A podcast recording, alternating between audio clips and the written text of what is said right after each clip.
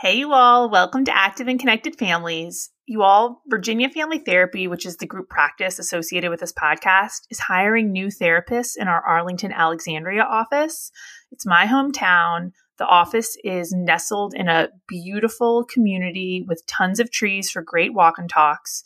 So, anyone you know in mental health, please let us know. We're looking for good, smart, relatable therapists. They can find out more about these openings at www.virginiafamilytherapy.com.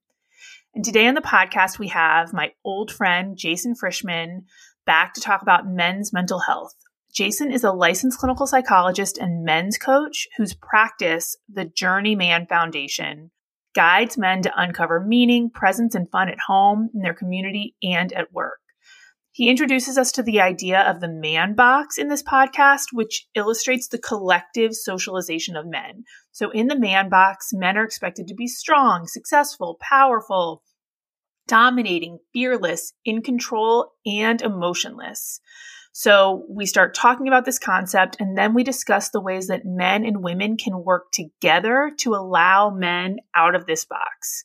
I love this conversation because Jason has always really thought about things from the men's perspective. He's a true expert. And I tend to think about things from the women's perspective. And together, I think we come up with some great strategies for how both genders can work together to empower each other to become happier and healthier.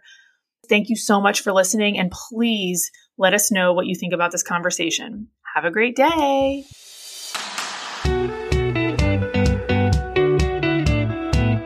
Active and Connected Families is a smart, relatable conversation with me, Dr. Amanda Sovic Johnston, child psychologist, mother of three, and entrepreneur. I've spent my career providing family therapy and supporting high achieving mothers, and maybe even more hours with my girlfriends trying to figure out how we can all feel more confident in our work and our relationships. And you all, there's one thing I've noticed we're all struggling in some of the same places, and we're all looking for some down to earth advice that we can actually use. So, on Active and Connected Families, I'll share some of the insights I've learned, strategies for those daily fights about laundry, some expert perspective on the bigger issues like the mental health crisis, and me chatting with my therapist friends about how we can all feel a little more active and connected in our lives. Throughout, I hope to make you laugh at least once but I know I'll leave you with something that'll help you become a better parent and maybe even person. Thanks so much for listening. Hey, Jason. Hey, Amanda. How you doing today? I am good. I am really glad you are here because I'm excited about this new topic that we're bringing up around raising young men and raising boys. And the second I had the idea, I was like, I got to get Jason on the podcast to talk about it for us. That's awesome. Yeah, I'm glad you reached out. It was uh it's been a while since we've connected and we always have good conversations, so for sure. So I figure we can start with the status of mental health of men because when we're talking about raising boys, I think we have to think about where are men now so that we can know what we should keep doing and what we maybe need to shift a little bit. So talk to me about the mental health of men and I'm talking about, you know, 35 and above, people who are in their families, living their family life right now? You know, it's so it's so hard because to make a generalization like that seems impossible, and yet, you know, I've been doing this for 25 years. I have men in my psychotherapy office, and I have men in my coaching practice, and I do get such thematic repetition of of of of things they come in with, right? Mm-hmm. Um, I did a talk the other day that I started out giving some quotes from men in my practice. And the f- one that kind of stopped the room more than anyone else, and I, I can't tell you how often I hear it in my office, but men will tell me, I, if my wife left me, I'd have no one to tell. That to me is such a, a thematic thing around men's mental health. And it's interesting because it's not, depression, anxiety, irritation, you know, anger tolerance, all the buzzwords. Mm-hmm. But it is evident of the disconnection that I think men feel. And I, I know it. I see like the, at the core of much of men's health or, or unhealth, you know, uh, of, of mental difficulties is disconnection. And so all of those men, actually, I'm thinking about four of them who have said those exact words. If my wife left me, I'd have no one to tell. Every one of them would say they have friends. Every one of them would oh. say, "Oh yeah, I have oh. guys I'd go out and have a beer with. I, there's guys I, you know, hang out with on a Saturday and watch a game with, and there's guys that I enjoy sitting around the fire with." But none of them would talk about the deep, sensitive, emotional things that you would you'd think, right? Like you'd think your wife left, they'd be the first person to call. Right? And so to me, the basic foundation of, of difficulties with men is disconnection. And that starts, you know, talking about raising boys, that starts, you know, in childhood. So, so frequently. Well, that's good because the name of this podcast, and we didn't even mean to get here, is Active and Connected Families. So this is perfect. So talk to me about the disconnection that men are feeling. Are they feeling lonely? Or is that do they equate the two of those together? Do you think men are in this culture and in sort of the men's culture allow themselves to actually feel lonely? You know, I think a lot of men that I work with, if we get to it, they feel lonely. But in the surface and in the, the, the, you know, even if they'd if they were asked, they'd say no. You know, it's not about lonely. They're too busy. They have what they need. They don't care that much. Like there's this a cultured um, story that men have where you know we work, we our family is enough. You know we and and the, the, you know we're too busy. You know we we I mean myself right like I was telling you we were talking right before. You know I get up, see my clients, Absolutely, have like a couple yep. hours with the family, and then they go to bed. And then what? Right. That being said, you know, I have, I mean, a, a, a single piece of homework I give, you know, many of the work guys I work with is once, once a week, once a month, doesn't matter. On a regular basis, you are to have a night out by yourself with friends, doesn't matter. Just go out but I don't have time. But I could, you know, these men have this false sense, and I don't think they're lying, but I think they think that if they were to do that, the household would fall apart. When the truth of the matter is, many of them aren't actually doing that much in the household anyway. And so well, I- there is this there's this need to be there, which is great. You know, we we have this sense of like I'm there for the family, I'm there, and yet you know they're you know, swiping right or left. They're disengaged mm-hmm. with in one way or another. They're having, you know, uh, a couple of drinks in the end in the evening that, you know, whatever it is, they're disengaged, but they have to be there. So that's interesting to me because when I talk with my girlfriends, many times we we say, man, we wish our husbands would go out for one night a month or one night a week. We wish they would because we know. So, what gets in the way, do you think? Um, you know, uh, well, to start that, I think even the guys that I work with would say that. They'd say, yeah, no, my, my wife would encourage me to do it. So there is, um, they're not, you know, I would say as a whole, men are not blaming the wives. I, I certainly I put that out there. It, they, they, I think there is this unspoken, or sometimes spoken, but really sort of it's in the air in our culture that like that's not what men do. we, you know, how many men do I know personally, yes. professionally that like they don't do the social engagement. They like have couples friends because their wives have friends or, you know, they, they don't do that. Maybe they've got a couple old buddies from when they were young that they talk to on Facebook or, you know, things like that. But it's just not what we do. Right. You know, I want to get projects done on the weekend. I want to, you know, I'll hang out with my kids and then, you know, hang out with my wife or whatever. But like, I, I w- there's this rugged individualistic, sort of independent theme for men that I don't even know if we're aware of anymore. Right? There is some research. I, I don't know if you've heard the term the man box. It's Never. A, it's a, Tell me about it's that. It's a really important term. It's a, there's been some research that's been done. Um, I well, I can send it to you, but I forget who put it out originally. But basically, it's this. You know, it is the way of describing the sort of traits and um, components of what it is to be a man, especially in our culture. But it's actually mm-hmm. been researched in the United States and in the UK. It's been researched in Mexico. And it's this idea, is it's sort of seven different traits. You know, men are self-sufficient. They are tough, strong, and aggressive. They are physically attractive. They are, they have, they follow sort of rigid masculine gender roles.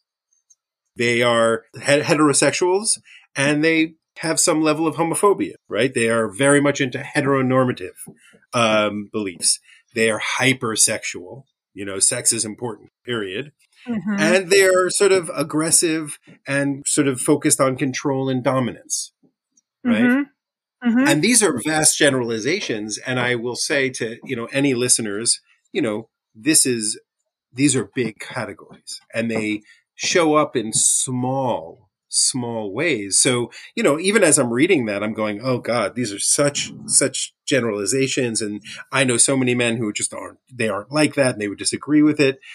But on, in very small, subtle ways. Like if you take any one of those things and make them as subtle as possible, most men fall into it on one level another unless they've done this kind of work where mm-hmm. they're aware of their own biases. They're aware of kind of the, the, the energy they give off or the, the actions that they take when it comes to their partners or, you know, whatever it is.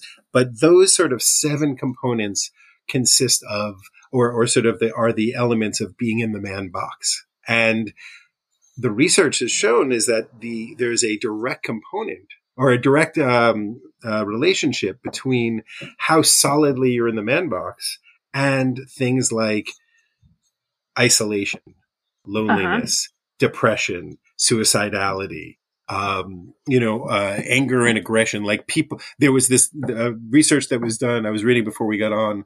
The more connected men are with sort of man box elements, the more likely they are to both have been a victim of and a perpetrator of bullying. So going oh, wow. back to raising boys, how important is that? Right? Like, mm-hmm. Mm-hmm. and so, and there's lots of different examples like that where every time I read it, I get a little bit of trills because we can, by changing the story of masculinity, we can really truly change sort of the reality for many boys. I mean, as you know, I started my career working almost exclusively with really, really challenging boys who, you know, exhibited this stuff because it was all they were ever given. Mm-hmm. Well, and I think that it's not men's fault that they believe in the man box, and I'm sh- and women believe in the man box too because we are all raised in America in a patriarchy. There's a flavor of white supremacy and the man box is directly related to that. So part of it is if we want to push the boundaries of white supremacy and and and fight oppression, we all need to be understanding what this man box is because it's going to be up to us as a collective to fight the individualistic nature of the man box. I'm actually really glad you said that because it's a conversation I've been having a lot, both with men and my wife. Because of course, what's please keep what's talking. So, we need to be talking. I mean, what's so important about this is, you know, I have all these men who are really, you know, trying to do it differently, trying to rewrite the story of masculinity.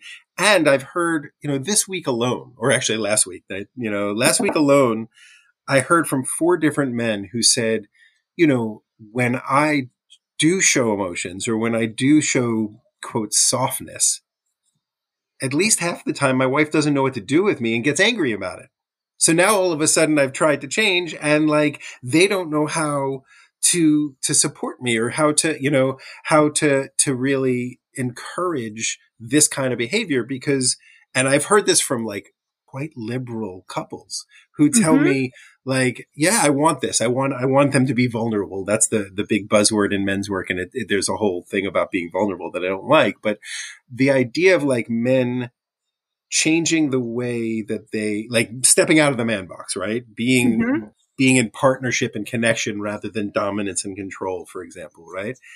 But then as soon as that happens, there are a lot of women, and this is not a vast generalization other than saying, I have heard this from lots and lots of clients who then don't know what to do with their men and who have mm-hmm. expected like who at the same time like be soft but be hard when i need you and be soft when when it's okay like when everything else is all right then you can be soft but if things if if blake hits the fan we need you and Absolutely. it's a message that's really hard for men and i think i think shifts in this man box, in the behaviors that a man would be bringing to a relationship, are understandably going to make men and women anxious because we have been taught that this is how it's supposed to be.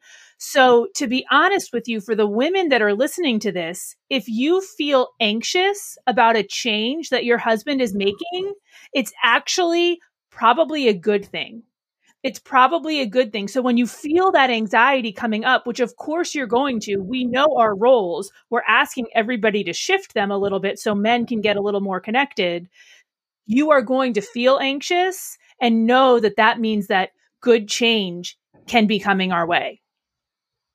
Oh, it's a great point. I mean, one of the things that I've said for years, uh, initially with when I worked with kids and now when I'm working with men is, you know, when there's that discomfort and disruptive energy. If you can stop, grab each other's hands and just stop for a minute. Like, we're in this together. We will get through this, but it's hard. Right? Mm-hmm. Like there's there there's a hurricane coming. Let's stop first and go we're together. We can get through this, right? And it involves like yeah, there are certainly certain things like you know ch- coming out of the man box or changing your roles or changing your story doesn't you know i am the one who chops the wood in my house. No matter how out of the man box i am i will probably do that. I love doing it. Um, you know my my wife doesn't want to stay up late and do it like i do it. Like there are some stereo like here's the place i where, would never be that person jason. I would never be chopping wood exactly well and and no, and absolutely. And frankly, you know, I and and this is this is an interesting thing. I've been married a hundred years, and I think I've done laundry once. Hmm. Okay, and mm-hmm. and so and we have conversations about that. That's the difference, right? It isn't that there are specific traits that are masculine or feminine, or jobs that are masculine and feminine. It's how are we navigating these traits and jobs? I mean, right now, my wife and I are in a very traditional gender role thing where I am doing more of the whole, the, the, the, the paid work and she's doing more of the homework. And that's because we've navigated it that way. That's because mm-hmm. we've chosen to do that. I also do more cooking than she does, and she does more like of the fixing of things than I do, right? And so, it, it, it what has to happen is this: like we are going to navigate this as partners rather than as um, in, in any sort of dominance relationship. Or even just knowing that this exists, that the man box exists, that these roles exist, knowledge around those is power, and then communicating about those becomes powerful. We're taking the power back from the expectation when we can communicate about it and see it right in front of us. Whether, and then we can choose it because we want to. And that, so, yeah, and yes, and that that makes a lot of sense. Absolutely, because choice is empowering. Choice is, is connecting. Choice, you know, and so when we create partnerships, we give each other choices, even if they, it feels like there isn't a choice. Like I got to get this done. Okay, and what can we do here? How can we how can we engage in this behavior or this? How can we make, get this job done or whatever it is? How can we do it together? If you are enjoying this episode and want more mental health support for you or your family, visit us at www.virginiafamilytherapy.com. We're a mental health practice with offices in Lynchburg, Charlottesville, and Northern Virginia, and we provide teletherapy across Virginia and North Carolina. We offer psychiatry, individual, child, and family therapy, and even have some after school appointments available. Again, that's www.virginia, spelled out, familytherapy.com. Thanks so much for listening. So, talk to me about this connection more because I look at the studies around connection and community, and I know that people who feel connected to someone at their work are significantly happier and live longer. So if you have a work bestie, you're going to live longer. I know that if you're connected to people of multiple generations, you're going to live longer. Connection is the key to health and happiness and living a long life because we're happy and healthy. So how can we actually does that does that man need to be more connected to their wife, more connected to other people? What does that look like when we're talking about that connection? I mean, the answer is yes. and uh-huh. I think, you know, it, it, what does it look like? You know, I think there's a, um, we have to start with sort of meaningful connections, right? You know, because I think, like I mentioned earlier, a lot of guys will say, well, I've got friends and mm-hmm. they may be meaningful in that they've got their long they have got longevity but again you know if if life goes to pieces and and well I'll, we'll start with that if life goes to pieces who are you going to call right and mm-hmm. that's an important piece so there's a meaningful connection there but equally so if life is really going beautifully well who's there next to you right? Mm-hmm. So who are you celebrating with? Who are, you know, who are you spending life's sort of rituals and rhythms with? Right. And if it's only because it's like what we do every year, then let's rethink that. Right. So the connection has to look like, you know, we're able to um, find meaning in conversation, in action. You know, I have one guy, we get together fairly regularly, mostly because we're so busy. So we created a project for ourselves and we do mm-hmm. well with projects. And that's, you know, maybe gendered, maybe not, but we'll be sitting there truly like with chainsaws and like once an hour turn them off and and chat about like what's going on with our kids and our wives and and like you know, more meaningful conversations with a chainsaw in my hand than I've had, like, you know, just kind of hanging out. And so it's that sense of like, it's in many ways when we're younger, we have lots of free time, right? Where, where even, mm-hmm. even like young people, like say pre kids, maybe even in relationships, but you got a lot more free time. So you're seeing people regularly, going out a couple nights a week. You're doing all those things. And then in this age group of like, we're married, we've got kids, we're jobs, we're busy. Mm-hmm. You know, I might see someone actually, you know, there's a group of people who I see once a year in New Year's. But I've seen them mm-hmm. once a mm-hmm. year for New Year's, and our New Year's is usually three to four days. We're long. We rent a house together, we spend time together, but we've been doing it for over 20 years. And so we sit and like do nothing but like talk and eat and play games. And it's intense and it's meaningful and it's it's a holiday and it's expected. It's it, it's one of those things where what has to happen is there has to be um, meaning in the connection regularity in the connection and it doesn't mm-hmm. matter if it's once a year but some sort of rhythm to the connection. Um, and then the last piece is that the connection has to feel nourishing right it's it's got to be a give and take it's got to be you know you feel nourished as a result of spending time with that person. And so, yeah, that, that's a tough one for men. so I know that it's mostly women that listen to this podcast, right? Like, I'm not going to pretend like there are tons of men out there listening to me, but maybe there are, right? Maybe there are a lot of men listening to me. So, so. I, hope so. I do hope so. Um, but I know Robert doesn't listen to me, which is fine. He hears me all the time. um, so knowing those three things, can you say them again? And then can you say how wives can support our men in those things, even though it's not our job? It is their job to do it. But what can we do to support those three pieces? And can you say what they are again?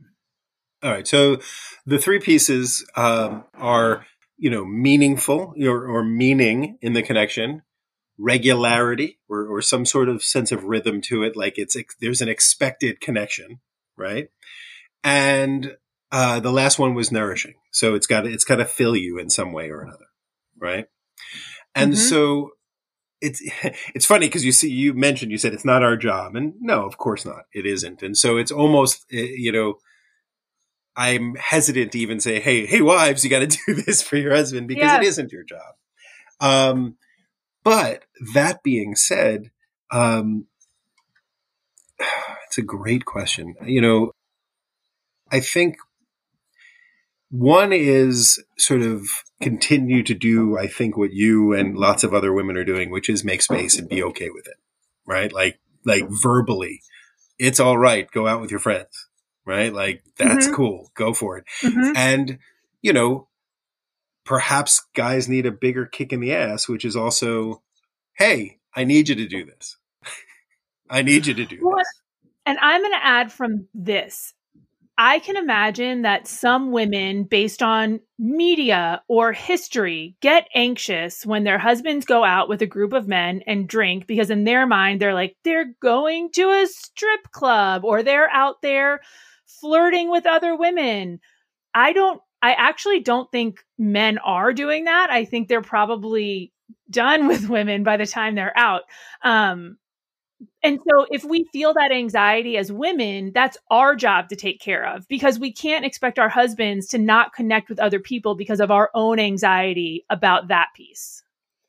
Yeah, absolutely. But that also is really important is, you know, we go back to the man box, the tighter in the man box um, uh, uh an individual sort of man and his behaviors are, the more likely there is some sort of acting out there is likely some sort of you know and but oh. but the oh. problem well and that's what what's hard is that like and it doesn't have to mean cheating or you know whatever but it's that sense of and this is where i think and this is this is to go back to your question about what can women do so i'm going to skip what i was about to say i'll come back to it but really what is important is a connection a foundation connection at home.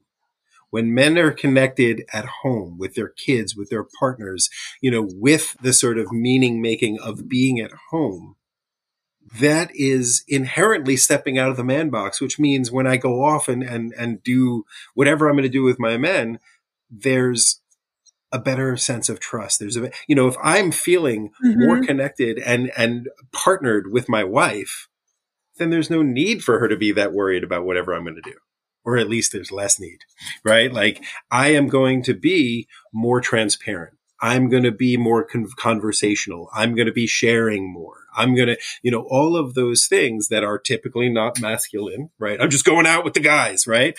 When, when that's, you know, like I go every year, go camping with these same guys who I spend New Year's with. New Year's is with all the families and once a year we go camping. And like, my wife will tease me and she's like, Oh, how is your men's group? Because most of what our weekend is, we don't go hiking anymore. We sit around a fire and talk like eight hours a day.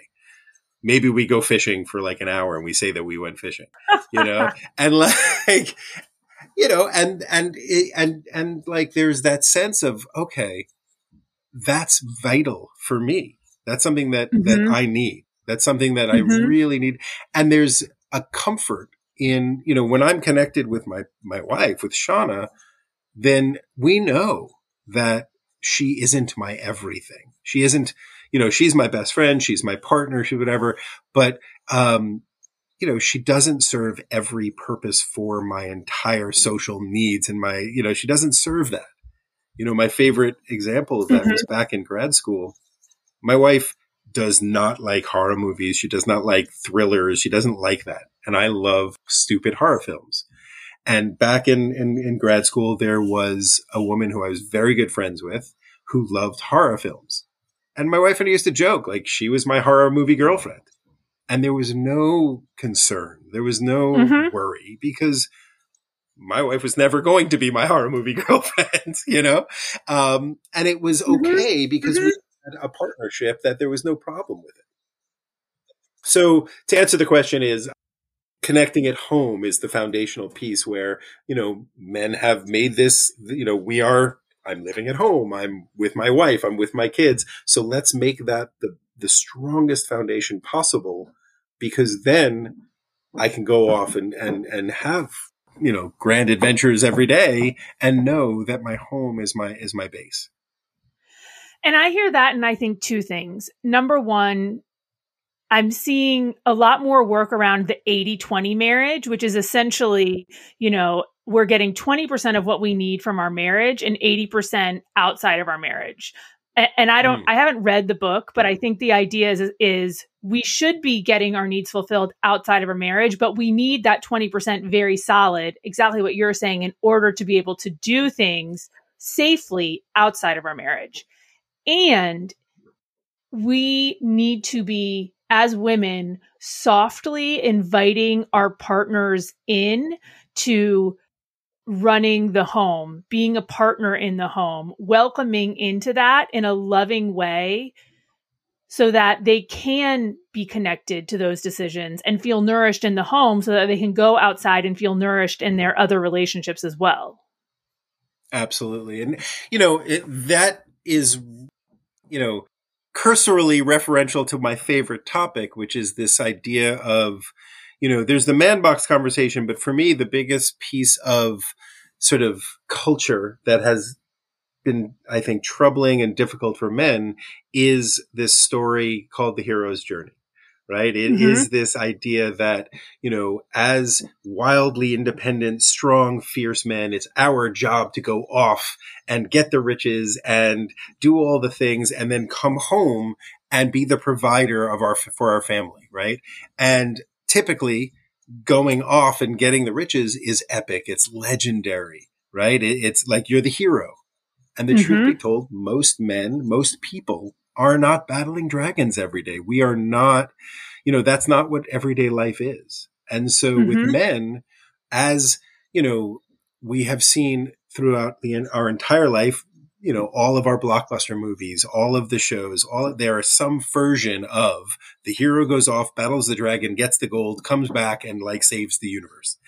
And if that's the only story or pretty much the only story that we've been shown from, from childhood, then that's the model that men are being shown as to what a hero is. That's the model of what men need to do to get looked up to by their kids, to be loved by their wives and the princesses and the damsels. You know, that's our job is to go be legendary. Mm-hmm. And if we're not, if we're just a schlump going to the office and coming home and like not knowing what to do because we don't know how to use the laundry machine, then all of a sudden we're, we're, what are we? Right? Like I would say after 20 years working with men, that has been a central piece to why men are more anxious, why men are more depressed, why men are more isolated. It's like, I'm not good enough. Who am I? Right? There's mm-hmm. imposter syndrome. There's all of these things and all, you know, even, and I see this, you know, you wouldn't expect it perhaps, but I see it from incredibly successful business people, people who make a lot of money, right? But then they come home and they're lost. They don't have that strong foundational base to come back to. And, you know, the thing that has been missing in the hero's journey, right? You got the hero goes off and battles the dragon. We don't ever hear about them spending years practicing with a sword before they do it. We maybe get mm-hmm. a three minute montage of like mm-hmm. training, right? Yes, of the Karate Kid. Yes, the Karate Kid. Think yeah. about it. You're getting like that's exactly what we're talking about. Okay. Yeah, and so if you get if every story we've been told forever your training, your foundation, your connection is relegated to a three minute montage just to support you going off and doing grand things, then as a culture, it shows what we value. And that has to change. Absolutely. Because also, what happens is when you go do something that hard, you've given everything to your grand battle. And so when you come home, you're so exhausted. How could you be, how could you do anything else? Because honestly in that in that story you are that exhausted after what we've done after what you've done but you're not really doing a grand battle every day. But we haven't taught men what to do at home. Right. And we haven't told them what to do at home.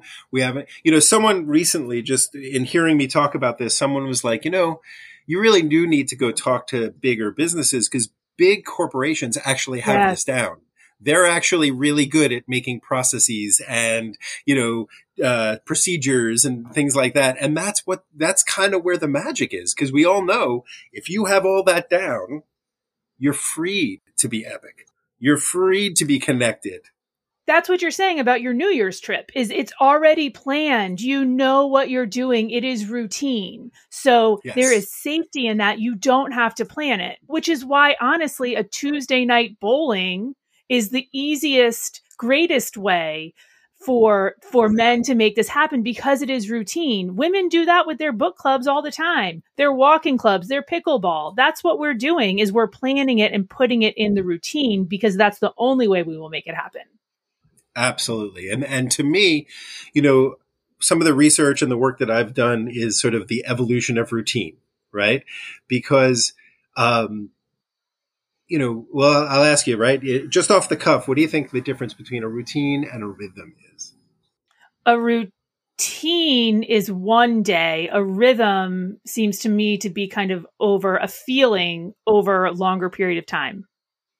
Yeah, well, yes. I mean, the feeling part is the more important piece, right? Because it could be a routine is every Tuesday I go and do this, right? Like, eh, mm-hmm. you know, or, or every day, oh, like I my routine of brushing my teeth right? Every mm-hmm. morning I wake up, I brush my teeth. That's the routine I'm in, right? Or um, the the morning routine, the bedtime routine. That's like I do this, I do this, I do this, and it's a rote kind of action, right? And that's important.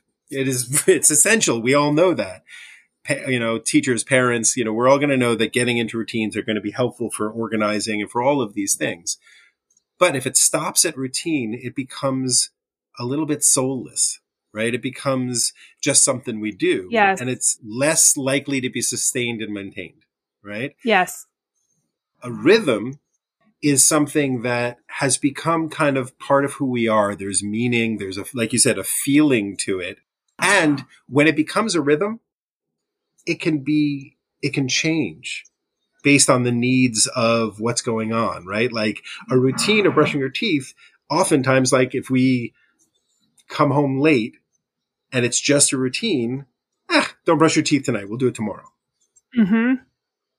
And then sometimes you forget or you know you lose it or it's it's not really internalized strongly enough. So once you move into a rhythm is internalized and you're like, "Oh, we're we're late, let's still do it." Or, "Okay, we'll miss it tonight, but we'll be back on it tomorrow." And you know, it's almost like when you if you if you miss a beat you can get right back into it because it's part of the rhythm of your life and it's meaningful you can come back to it well i hear it too and i think a rhythm is if you is something you need right like if you create a rhythm of connecting with people and then you miss a week you are going to feel that need more because we need that for ourselves and so the rhythm the routine can teach the rhythm because we need that to survive. Absolutely. Well, and it's it's funny. It's a it's an and it's an and situation because you're going to miss it if you miss the week. You're going to feel it. You're going to know that, but you're also not going to be anxious about it. Right? Right. That's the thing that's really interesting is you know it's going to come back. Like the first year of the pandemic, we didn't do our New Year's and all of us mourned it and we were all sad and like mm-hmm. was, you should have seen the millions of text messages during that time period and the uh-huh. photos of us making dinner and you know all of that but there was never a moment where we're like oh yeah but i guess now that we missed this year we're never going to do it again there was never that moment and so mm-hmm. there is you miss it dearly and it is a part of who you are and you you know mm-hmm. and so mm-hmm. that becomes really important and then the last piece about you know moving from rhythm to ritual is this idea that rituals in their base form is when that action that you're taking also has a symbolic meaning that can generalize to other things right yes. and so yes. you know i go camping every year with my boys and now if one of them calls me up and is like hey that thing we were talking about it came up again, you know, can we talk next week? Or, hey, I heard, you know, a friend of ours heard, actually, better example is, you know, years ago, had another friend who wasn't really friends with those guys, but he was going through a hard time. So I invited him along, right? Like we mm-hmm. can do that because it's mm-hmm. big enough. And there was some grumbling, to be honest, but it was there as men, we were able to say, okay, come on in. We need to, you know, this is what we do. We support one another. And, mm-hmm. and so it can be generalized the meaning that you make becomes a symbol. It's what we do. It's who we are. Ex- yes, exactly. And that's really mm-hmm. important because the stories that we tell about ourselves based on what we do really alter the reality of who we are. They they change who we are. And that's mm-hmm. that's essential.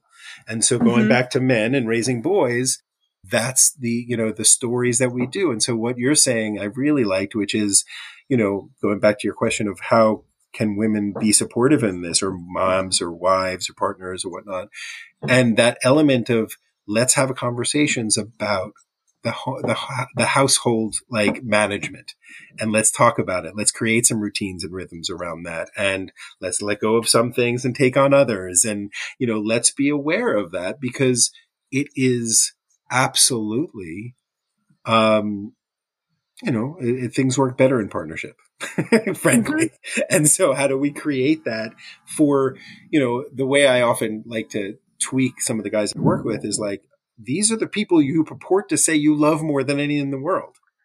Let's let's find meaning in the things like a clean bathroom or mm. chopping wood or putting away the dishes because that's what holds our home is what holds these people you say you care about more than anyone else in the world. That makes so much sense. And and women can think about that too that whatever is important to our partners, right? Women need to think about that too, because those people are the most important people to us in the world as well. So it needs to go both ways. Absolutely. And, you know, for the record, most I and, and, I hate to do generalizations, but I will say typically from the men I work with, they will be honest and say their wives do think of them a lot more. They're better at that than they than they are. They'd like to be better about it. Um, but the interesting thing is, and, and this is never an excuse. I think I hear from guys, I don't do a good job remembering whatever gifts or cards or to be sweet or whatever because I'm doing X, Y, and Z. And that's when men need to be like, all right, let's slow down and let's go back to what are our values? What are the most important things for us? What are true? Mm-hmm. And that goes back to what you said earlier of like, when we make these change, there's some anxiety because it means mm-hmm. things might have to alter in the way we do things, in the way we look at our relationship, the way that we spend our time. That's, you know, that's a big part of the work that I do in, in the coaching program is picking, I have them all pick ultimately throughout the course of the program too, but essentially one action and the, the, the, the first direction about picking an action is it has to be something that you can fit into your schedule already. So it's either not a lot of time oh. or mm-hmm. something that like you you know if you stop scrolling on your phone you'd have an extra 10 minutes but it, it isn't about like you have to come home work from work earlier it doesn't mean like you have to stay up later it does, you know you have to pick you know i've had guys pick literally their action was they're going to leave their phone in the car when they come home from work for the first two hours of being home. Mm-hmm. You know, mm-hmm. Just one little thing. Another one said when he's like, I thought I always did this, but my wife pointed it out. But when my kids come down in the morning, I'm going to stop whatever I'm doing and like give them attention for three minutes. And he's like, mm-hmm. I'm going to be annoying and put a timer on, but I'm going to do it mm-hmm. for three minutes. Mm-hmm. And these little things were life changing for guys. They were. I believe that.